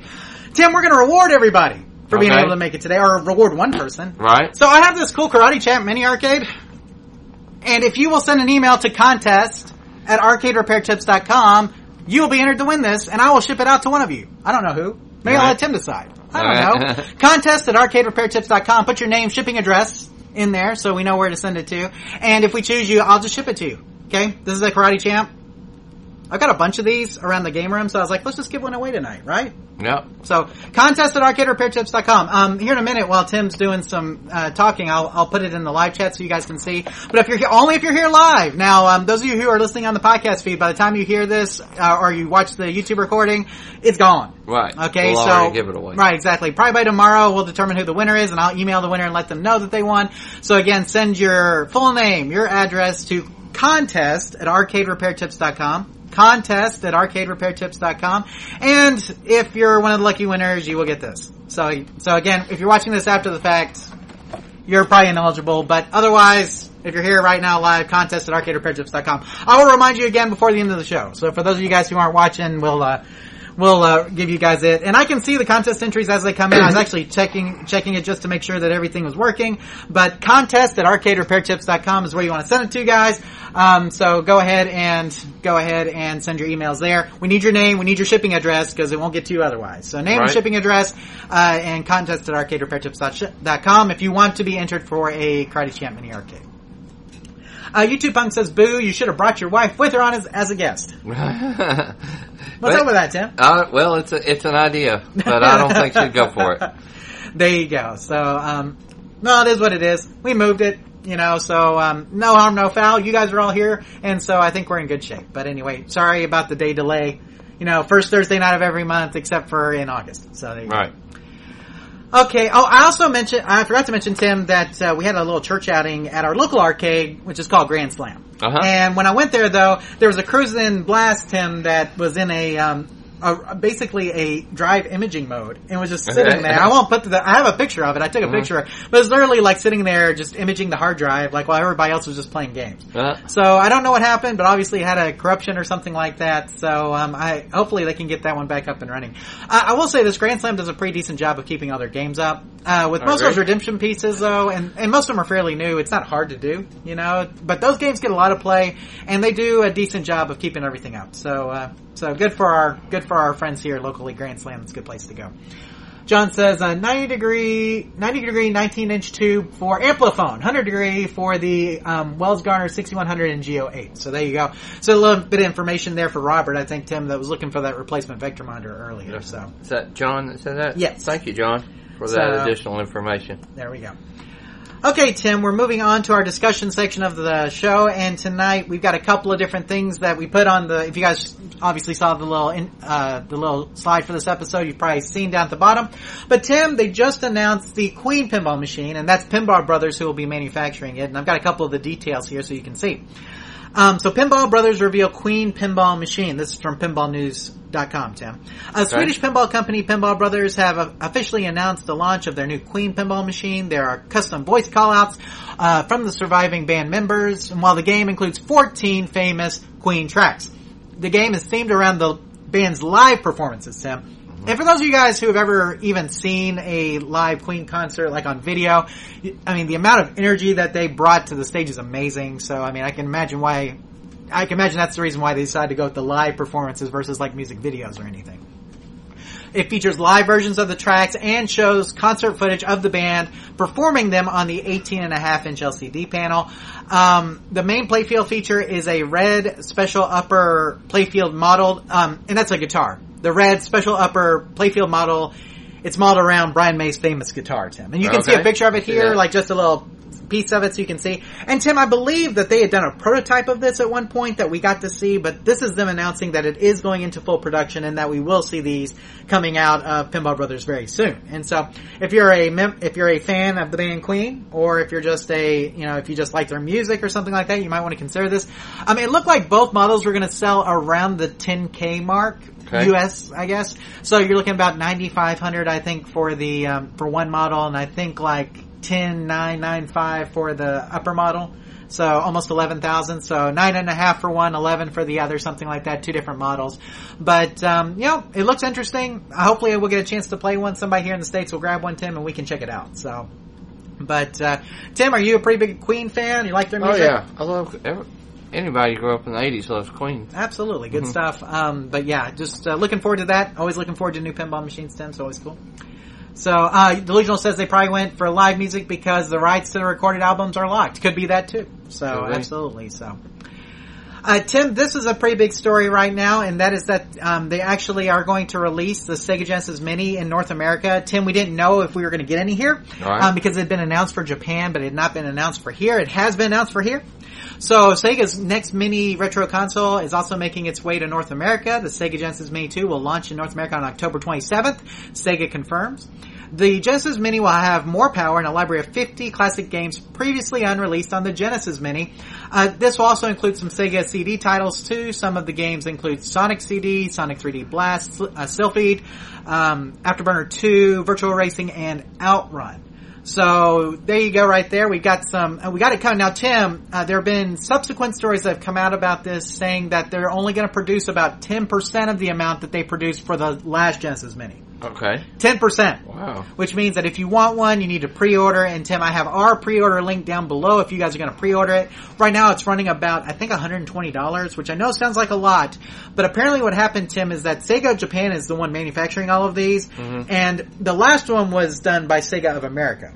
So Okay. this one's just done by Sega of Japan, and so when Sega of Japan placed their order, they said, "Well, we want mostly Japanese, but give us like a little bit of a, of the North American version too." And so basically, what we're getting is just that little bit of the North, North American version. I see. So if you really are a Sega fan, you really want that, you need to pre-order. It's only available from from Amazon right now, and like I said, it's 120 dollars with shipping, something like that, and it is sold by Sega of Japan. And so if you really want that as a collector's item for your collection, make sure you go ahead and pre-order it to guarantee that you will get it. So I don't know if I, I guess I don't know how profitable the first one was. Maybe it wasn't profitable enough for them to produce like a whole line like they did the last time. Yeah, interesting. Obviously, Nintendo didn't have that problem No. because Nintendo was able to sell out the NES Classics and the SNES Classics really quickly. So maybe I don't know if they overproduced or what, but um, you know it. There's a reason why they're producing less. It must not have been a big money maker for them. That's the only thing I can figure. So Probably. if you want one, pre-order link down below in the show description. Get you one now because don't know how many there'll be. Uh, let's see. Tim, Toys R Us is making a comeback. So Toys R Us is making a comeback. What to know about the big return thanks to Macy's. So Toys R Us is coming back in a big way thanks to an expanded partnership with Macy's. Beginning in July, Macy's will start the process of bringing the beloved Toys R Us brand to every Macy's store in America this holiday season, according to a press release. The in-store shops, which are slated to continue rolling out through October 15th, will vary in size, ranging from 1,000 square feet in smaller locations to up to 10,000 square feet in flagship locations. Now, Tim, uh, every Macy's store is going to get a Toys R Us section. Okay, everyone. Everyone. Nice. So if you have a Macy's near you, there will be a Toys R Us section, uh, section in there. It is coming out. Uh, they they should be done with all of that by October fifteenth, is what they're saying. Okay. So, you know, if you want to take your kid to have a Toys R Us like experience, then you're going to have to find a Macy's somewhere real close to you to do that. I, I kind of, I, I tell my daughter all the time, I feel like she was like the last Toys R Us kid. Mhm. Because, I mean, she's, she's probably one of the last kids that's going to remember, her generation is the last one that's going to remember actually going to a Toys R Us. Right. You know, I mean, I, I guess, are there stores like that, Tim? They're just filled like from ceiling to floor with toys anymore? I mean, I know you go to like you go to like Target, you go to Walmart. Obviously, those places Walmart have toys and things. Yeah. But I mean, that was the thing about Toys R Us. It was Uh, literally ceiling to floor toys everywhere, the entire place. So I miss Toys R Us. I do, like real Toys R Us. But Right. if we can get it back in any form, I'm okay. So hopefully, hopefully this is the start of big things. Hopefully Toys R Us will come back. Uh, you know, just I don't know. I have a lot of fond memories of that brand. Me too. So, speaking of fond memories, Tim, how about Tron? Okay. You've got some 40 year fond memories of Tron because now it's 40 years old. wow. So, uh, Tron, Disney's most non-franchise franchise, is 40 years old. Disney's Tron was released on July 9th, 1982, with critical acclaim for its visuals and marks off for having a nonsensical story. Tim, would you agree with that? I would- agree. There you go. Uh, Tron found decent success at the box office. The film even managed to score Oscar nominations at the at the 55th Academy Awards for sound and costume design.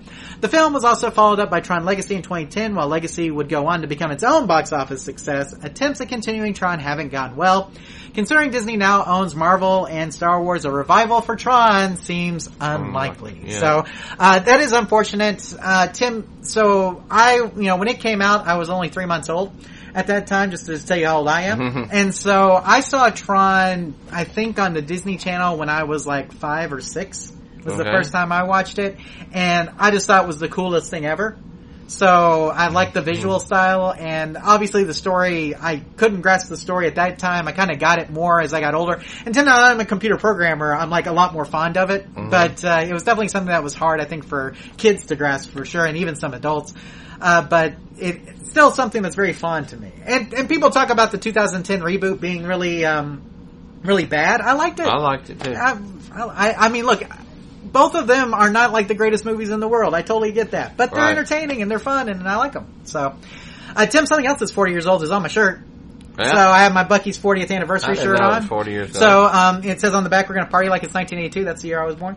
so uh, that's why we have it. So Buc-ee's. If you guys don't know what Buc-ee's is, and anybody who's road trip through the southern part of the United States should, Mm-hmm. um, but uh, Buc-ee's is the best gas station ever with a Mm-hmm. million pumps, a million clean bathrooms, and snacks and foods from all over the place. So Right. and shirts. So you know, uh, and just look for the beaver when you're on the interstate. I, I promise you'll find one. When I was in New York, somebody asked me, was everything bigger in Texas? I said, you ever been to Buc-ee's? And they said, no, what's a Buc-ee's? I said, if you want, when you get off the plane, Google Buc-ee's, go there first and get some gas. Uh-huh. Uh, and I said, you'll know if everything's bigger in Texas or That's not. right. Buc-ee's was started here, but they do have them, I think, Right. across They're the entire southern part of the United States. I saw States. where now. they were building one in Auburn, Alabama coming up. So There's one in um, uh, a little bit past Mobile, between Yeah. Mobile and Gulf Shores, Tim, that we stop at quite quite often. I can't remember what city that is, but uh, there's one in Alabama. They're they're all over the place, but the majority of them are here in Texas. And so, if you've never been to a Buc-ee's, it's quite the experience. And us us people in Texas are very proud of our Buc-ee's because it started here. And so, uh, definitely need to make sure you check it out if you've ever come down this way. So let me see here. Uh, Delusional says FAO Schwarz in New York City is still a dedicated toy store, Tim. Okay. So there you go. Most uh, famously seen in big with Tom Hanks playing the um, the foot piano. The I foot have a piano. video, I have a picture of me on the foot piano. Right. I have been to that store. I did not realize it was still around, but I I have a a, a picture of me and my wife on the big piano. right. And um, that. Speaking of people from Texas, uh, the lady who was at the big piano said, "Where are y'all from?" And we said Texas. Well, she didn't say where are y'all from. She said, "Where are you guys from?" Uh-huh. And we said from Texas. And she's like, "That makes sense. People from Texas are always getting on this thing." you know why? Because we're playful people here. Right, So that's so. why all the arcade games are around. So, but no, um, the big piano is awesome. So if you ever get a chance to go to FAO Schwarz in New York City, go get on the big piano. You promise you won't be disappointed. Uh, let's see. Glenn says, I like the music of Daft Punk on the reboot. Yes, man, the album. Get the vinyl version of that. Right. The Daft Punk uh, soundtrack for Tron, uh, Tron Legacy, it is fantastic. So you will not be disappointed. Uh, let's see. Paul says we always stop at Buc-ee's, spend at least fifty bucks every time. That's what I'm talking about, Exactly. Paul. We knew you would, um, because Buc-ee's is the place to go. Um, and like I said, there's a ton of them here in Texas. So because they started here, and I heard the guy interviewed. Um, Buc-ee is his um, nickname, and so when they were trying to think of a mascot, for some reason a beaver just seemed to fit, is what he said, and so they did the beaver. There's always a big stat, statue of Buc-ee the Beaver out there, Tim, that you can take Mm-hmm. a picture with if you want to. Um, here's the thing, though, they're not all the same. Some are bigger than others. I will Mm-hmm. say that. The one in Alabama is small, but um, what's um, the one in Terrell is probably medium sized.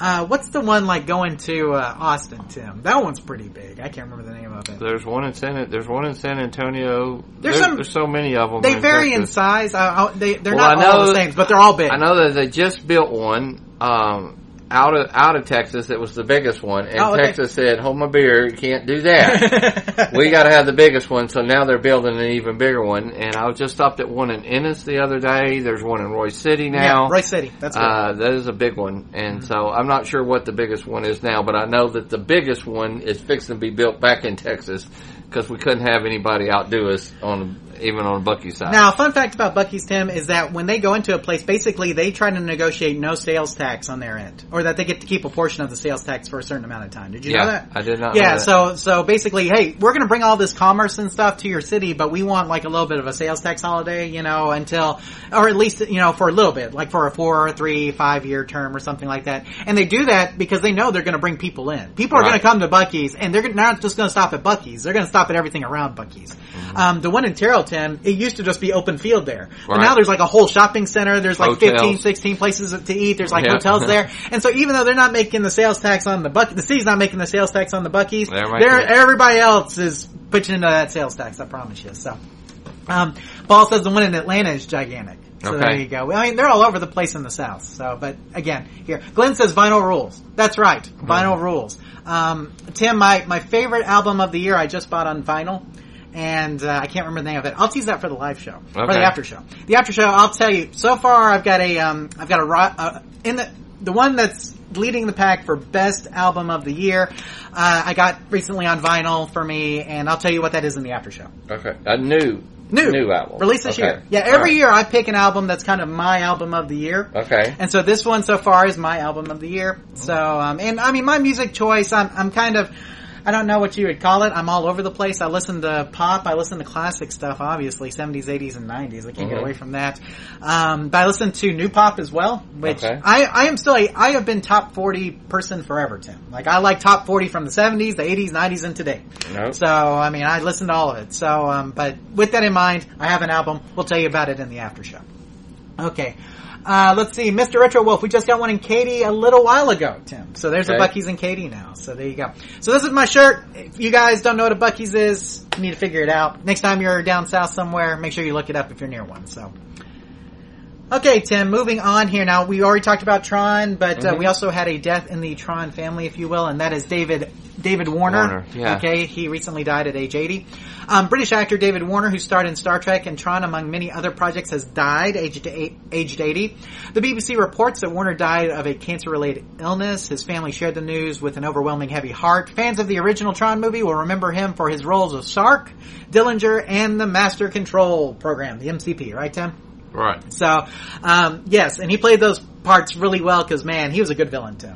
I mean, I, you may it may have a nonsensical story, but you knew who the bad guy was. Right. Just saying. He so played that part great. he did exactly. So I mean, look, you can only do what the script tells you to do. Right. But he, I, I really think he went uh, maybe above and beyond that in his acting ability. It really really shows up on screen in Tron just how well he does, and Star Trek as well. So if you're familiar with his work from that, so. Anyway, so so sorry to hear that. Uh, just you know, thoughts and prayers with this family during this time. You know, difficult time for anybody losing a loved one, obviously. So, now Tim, this story broke today. Okay. Okay, and so we're going to go ahead and cover it real quick.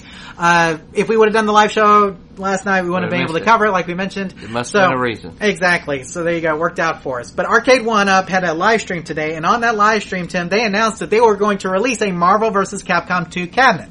Now, Mm-hmm. pre-orders will go live on September 8th, okay, so you guys can get your pre-orders on this. I don't know what the cost is going to be. Some people were saying that they said during the live stream it's going to be about 600 Okay. Okay, just to give you an idea. But Arcade1Up will be releasing a Marvel vs. Capcom 2 cabinet. Okay. Games include Marvel vs. Capcom 2, Marvel Marvel vs. Capcom, Marvel Superheroes vs. Street Fighter, X-Men vs. Street Fighter, Marvel Marvel Superheroes, X-Men Children of the Atom, X-Men Mutant Apocalypse, and Marvel Superheroes in War of the Gems. Tim, you're basically getting the entire Versus series Mm-hmm. Right. here from Capcom in this one cabinet. Uh, the riser or the cabinet will also come with a light up marquee, a custom riser, and Wi-Fi online play. Pre-orders will start on September 8th, like we mentioned, with shipments going out just a few weeks later. And right now, we believe the price is going to be 600. But Tim, I would not be surprised if it's more than that. Um, considering you're getting eight games here, I mean, I could see it ranging from six hundred to eight hundred dollars. There may be shipping on that six hundred that takes it up to that amount. I don't know, but um, look, Marvel vs. Capcom 2 for fighting game fans, Tim may have been the pinnacle, pinnacle of arcade fighting games. Think so. Uh, for most people, I think we have very fond memories of playing Marvel vs. Capcom 2. It's a very great, it's a great game. I love that game, Tim. I still play it to this day, and I know a lot of you guys do too. The question is, are you going to buy it? So for you guys out there, if you're in the live chat, if you are a Marvel versus Capcom 2 fan, are you going to buy this cabinet?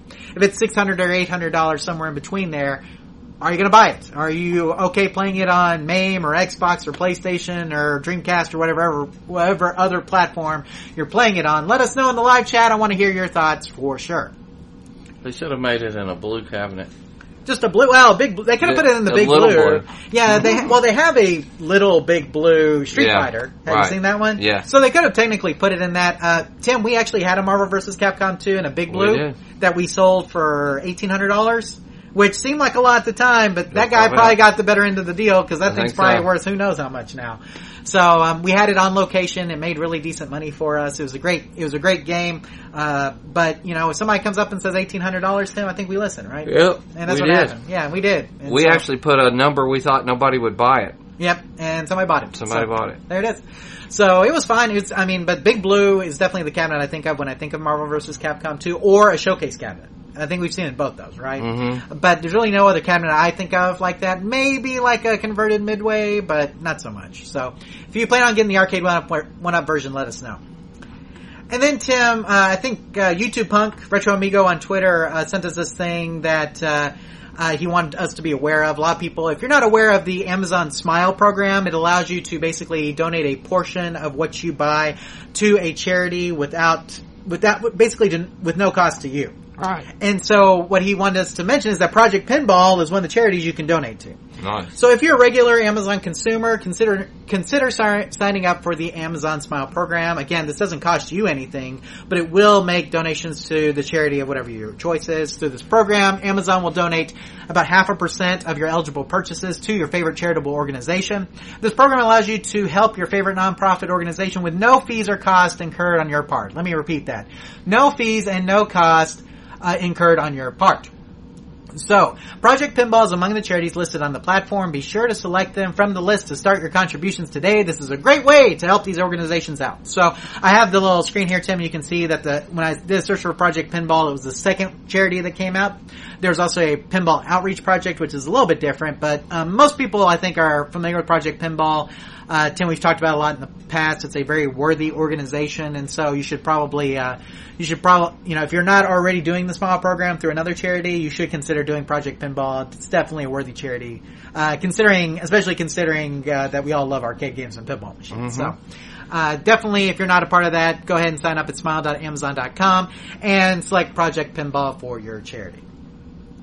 So Tim, I think we're about done here. I did want to get a, I did want to uh, go over the live chat real quick and just see what people said about the Marvel vs. Capcom 2 cabinet.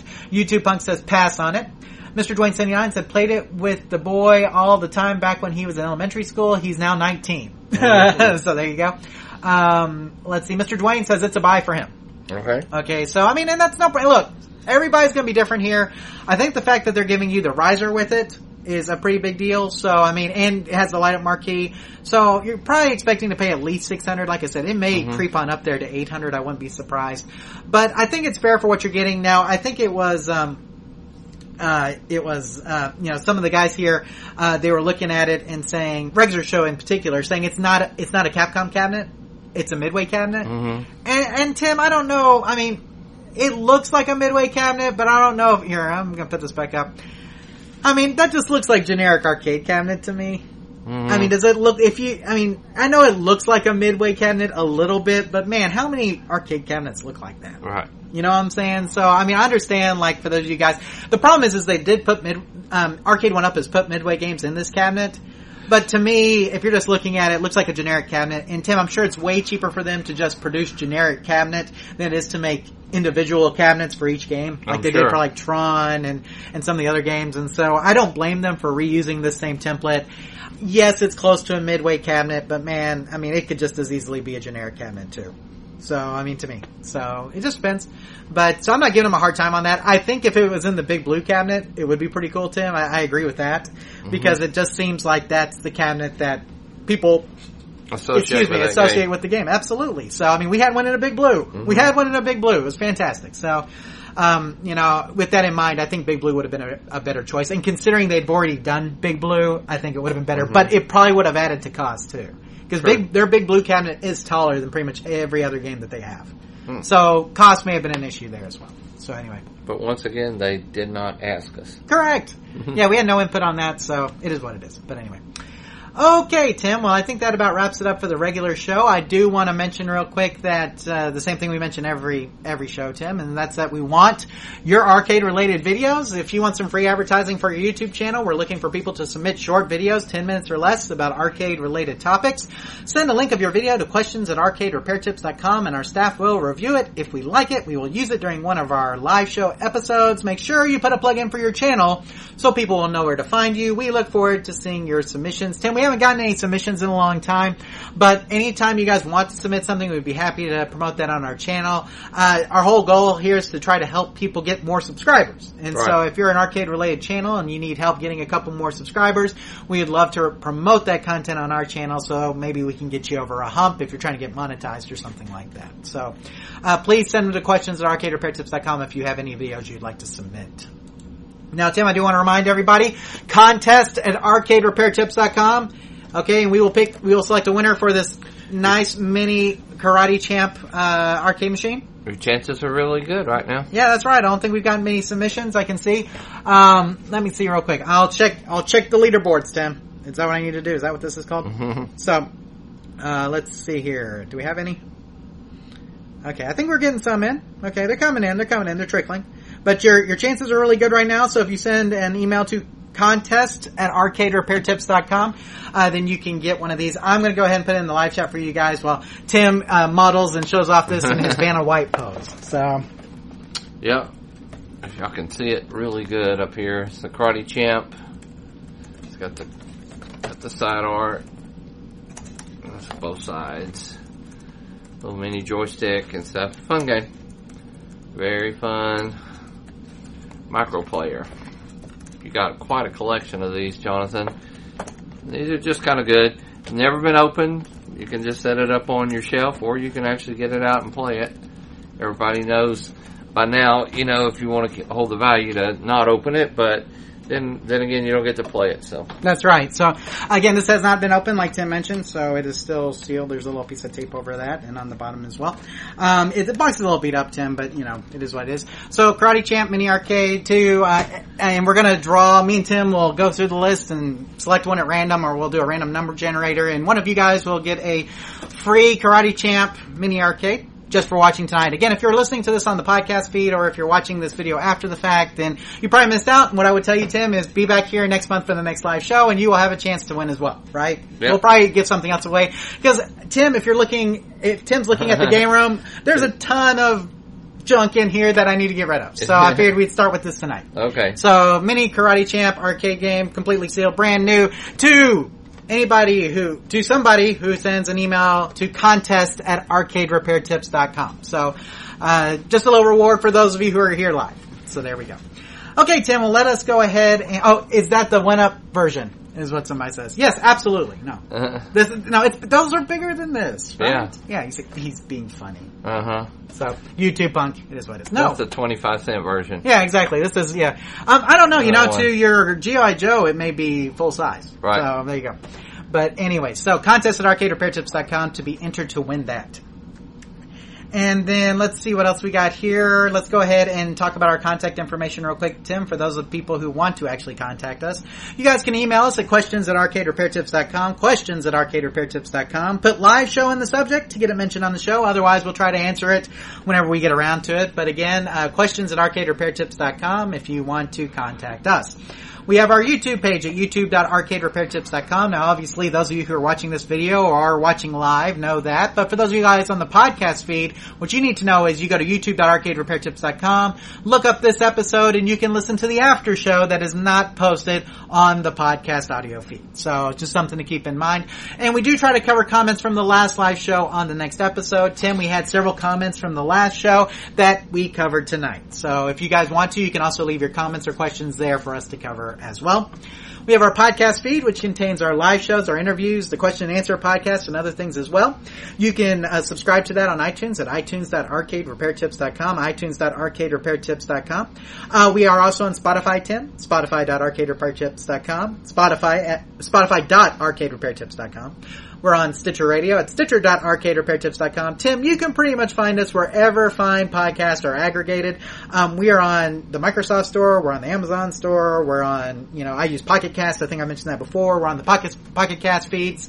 Um, anywhere you find podcasts, you will fi- find the Arcade Repair Tips live show and podcast feed. So, go ahead and uh, go ahead and search for us. You will find us. Subscribe there, and you can get the audio version of this plus some other audio things that we do from time to time. And then we have our social media feeds at uh, Facebook. We our Facebook one at facebook.arcaderepairtips.com. We want to thank Mark for posting a lot of great information there. And I also post there, Tim. Sometimes you post there. We try to post uh, all the latest news and goings-ons and deals. A lot of deals. A lot of deals this past month because we had Prime Day, right? Mhm. And so hopefully you guys got in a lot on a lot of those Prime Day deals. Tim, there were a lot of great ones this year. Much better than previous years, I would say. So if you guys were able to get in on those, I'm really glad. We posted quite a few of them, Tim. There were some, and some of those I bought a lot of, and I shouldn't Right. have. But um, there's some really great deals. I couldn't help it. So if you guys want to keep track of all the deals we're posting, Tim, I mentioned earlier in the show that we had a caster deal. We get four casters um, with locks. Uh, for a really great price, I think it was 14 bucks or something like Wow. that, Tim, for the two inch. So if you look that up on our Facebook uh, feed, you can do it there. The Twitter feed has it there as well, and you can find that at twitter.arcaderepairtips.com, twitter.arcaderepairtips.com, or we're just at Arcade Repair on Twitter as well will work. So, uh, Tim, I think I covered everything. Is there anything else that we're going to talk about? No, we got uh, some stuff coming up on a live show. You you said you were going to do a big reveal. Yes, Uh, I will talk about what my my my leader in in the clubhouse is for album of the year. Right. So, do you have an album of the year, Tim? I do not. Probably have all I listen to is old stuff, so I wouldn't even know half the new artists probably, but maybe. So here's the thing. I know the new music is not as good as old music. Like I, I totally understand that. But guess what, Tim? Some of this new music ain't half bad. Okay. Okay, that's what I'm telling you. And if you like old music, uh, there's a couple of things I can mention. A couple of songs that just recently came out that you'll really, really like. I think so. Uh, you can stay tuned for that. We'll talk a little bit of music there.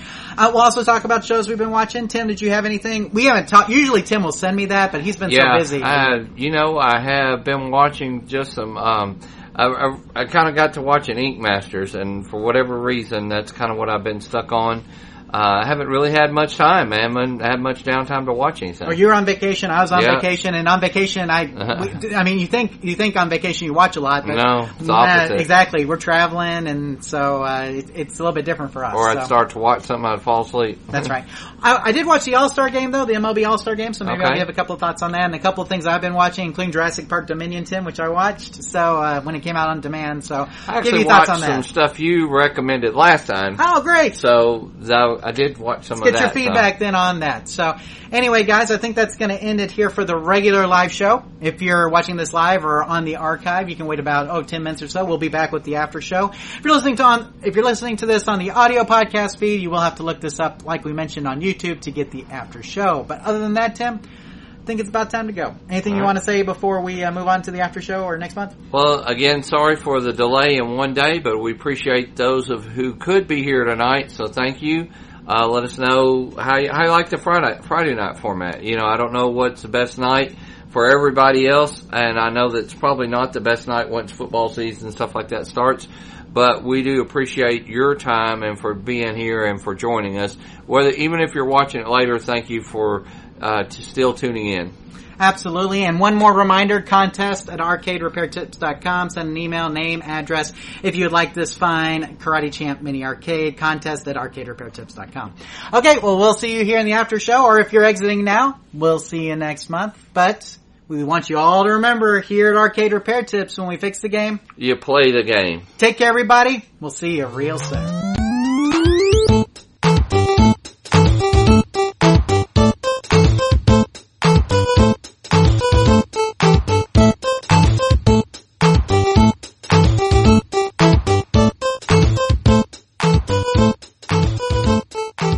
Thank you for watching this episode of the Arcade Repair Tips live show.